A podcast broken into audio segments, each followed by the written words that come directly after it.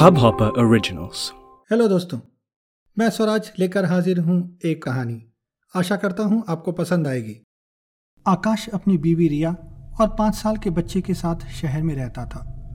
वो और रिया दोनों नौकरी करते थे और बच्चा स्कूल जाता था।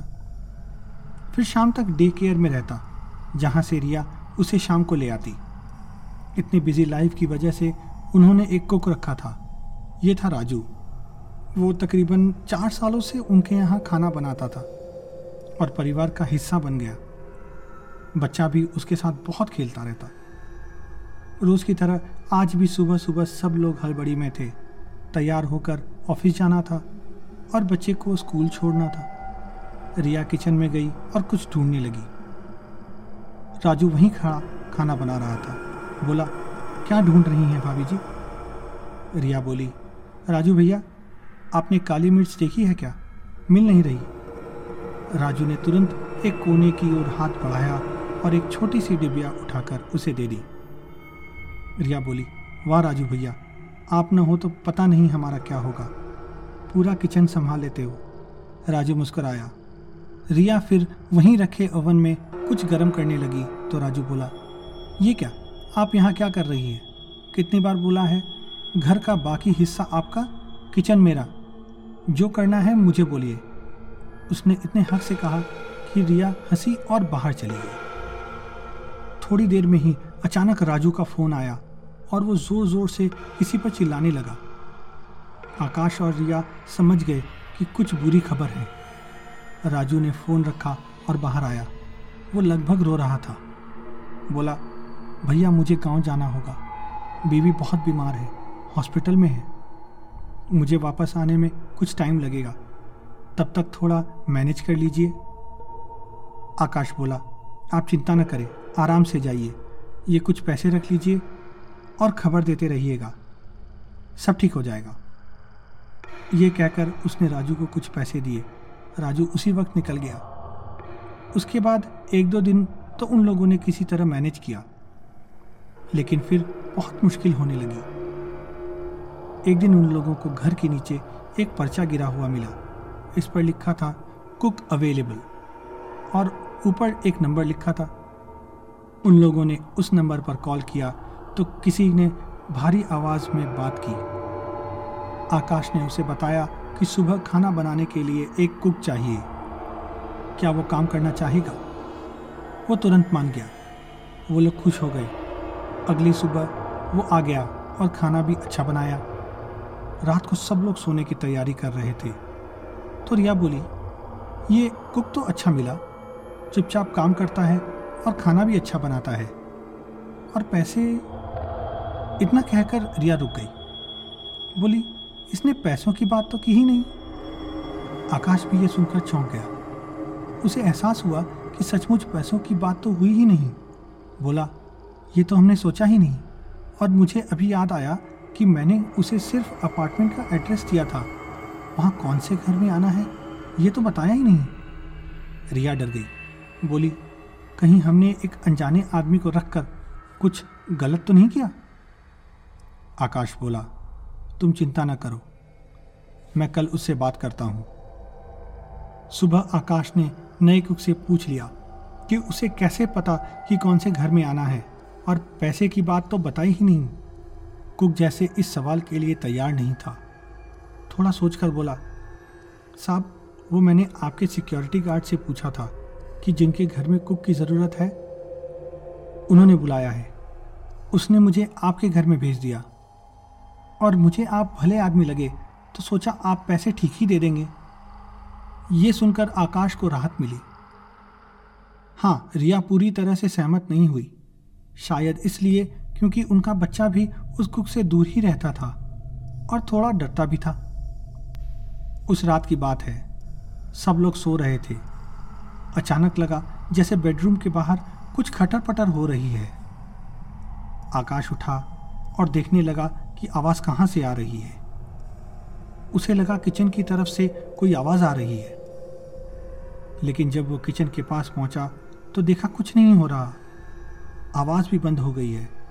वो वापस कमरे में चला गया और रिया को ये बात बताई। रिया नींद में ही बोली, सो जाओ, चूहा होगा, कल कुछ करते हैं। आकाश सो गया। अगली रात फिर से उन लोगों को वैसी ही आवाज़ें सुनाई दी। उन्हें लगा, जैसे किचन में कोई है। डरते हुए आकाश और रिया दोनों किचन में गए तो देखा कुछ बर्तन इधर उधर बिखरे पड़े हैं। इतनी रात को ये सब देखकर वो पूरी तरह डर गए। कुछ समझ नहीं आया तो किचन का दरवाज़ा बंद कर दिया और सोने चले गए। सोचा अगले दिन कुछ करेंगे। लेकिन अगले दिन काम की भाग दौड़ में वक्त निकल गया। अब रात को उन लोगों ने किचन का दरवाज़ा बंद कर दिया और सोने चले गए। बच्चा तो सो गया, लेकिन उन दोनों को नींद नहीं आ रही थी। जैसा कि उन्हें डर था, अचानक फिर से वैसी ही आवाज़ें आने लगी। और ये फिर से किचन से आ रही थी। उनकी डर के मारे हालत खराब हो गई। वो सो नहीं पाए। सोचा, इस कुक से बात करेंगे। इसके आने के बाद से ये सब हो रहा है।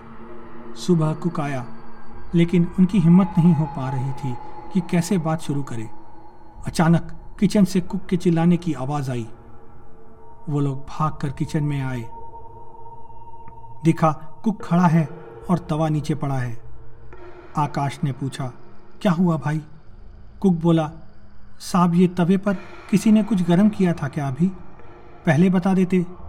मुझे लगा ठंडा है और मैंने उठा लिया ऐसे ही। मेरा हाथ जल गया। आकाश और रिया कुछ नहीं बोले। बस अंदर से एक क्रीम लाकर उसके हाथ में लगा दी और दो चार दिनों की छुट्टी दे दी। उन्हें पता था कि इसके पहले सुबह से किचन में कोई नहीं गया। उस रात कोई आवाज़ नहीं आई। वो लोग सो गए। सोचा, अब शायद सब कुछ ठीक हो गया हो। कुछ दिनों तक सब कुछ ठीक चला। चार दिनों के बाद नया कुक वापस आ गया। लेकिन आते ही उसने आकाश को किचन में बुलाया और चुपचाप खड़ा हो गया। आकाश बोला, क्या हुआ? कुक बोला, साहब, मुझे नहीं पता क्या हुआ, लेकिन यहाँ सारे बर्तन गर्म हैं। अगर मैं सावधानी से नहीं उठाता तो मेरा हाथ जल जाता। ये कैसे हो रहा है? आकाश डरा भी और उसे गुस्सा भी आया। उसे लग रहा था कि इस कुक की वजह से ही कुछ गड़बड़ है। बोला, तुम बताओ क्या हो रहा है? वो आगे बोलने ही वाला था कि कल से मत आना। अचानक गैस का चूल्हा जल उठा और उससे बड़ी लपटें निकलने लगी। कुक चलते चलते बचा और चिल्लाने लगा। आकाश भी कुछ न कुछ बोलने लगा। रिया और बच्चा भी वहाँ आ गए। क्या करें? समझ ही नहीं आया। पानी डाला, पर कुछ नहीं हुआ। सिक्योरिटी गार्ड भी ऊपर आ गया और पड़ोसी भी। अब तक कुक डर कर जा चुका था। कुछ देर बाद चूल्हा अपने आप बुझ गया। आकाश ने सारी बातें पड़ोसियों को बताई। सबने बातें सुनी, लेकिन किसी के पास कोई जवाब, कोई उपाय नहीं था। सब अपने अपने घर चले गए। उस रात वो लोग भयभीत होकर बैठ गए, लेकिन आश्चर्य की बात थी, कोई आवाज़ नहीं आई। कुक ने आना बंद कर दिया था। अगली रात भी कोई आवाज़ नहीं आई, और इस तरह रात को आवाज़ें आनी बंद हो गई।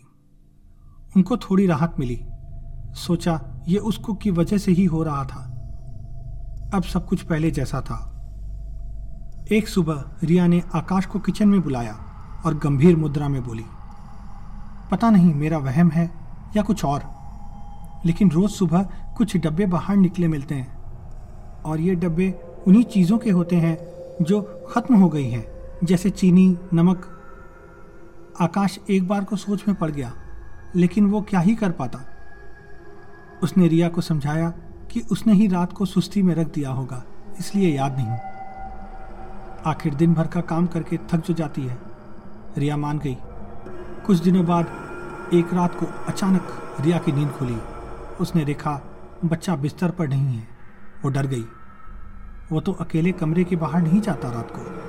फिर कहाँ गया? उसने तुरंत आकाश को उठाया और ये बात बताई। वो भी सोच में पड़ गया। बाहर गया तो लगा बच्चा किसी से बात कर रहा है। धीरे धीरे, फुसफुसाहट सी बातें। उनके डर का कोई ठिकाना न था। जल्दी से ढूंढा तो देखा बच्चा किचन के दरवाजे पर खड़ा हंस रहा है।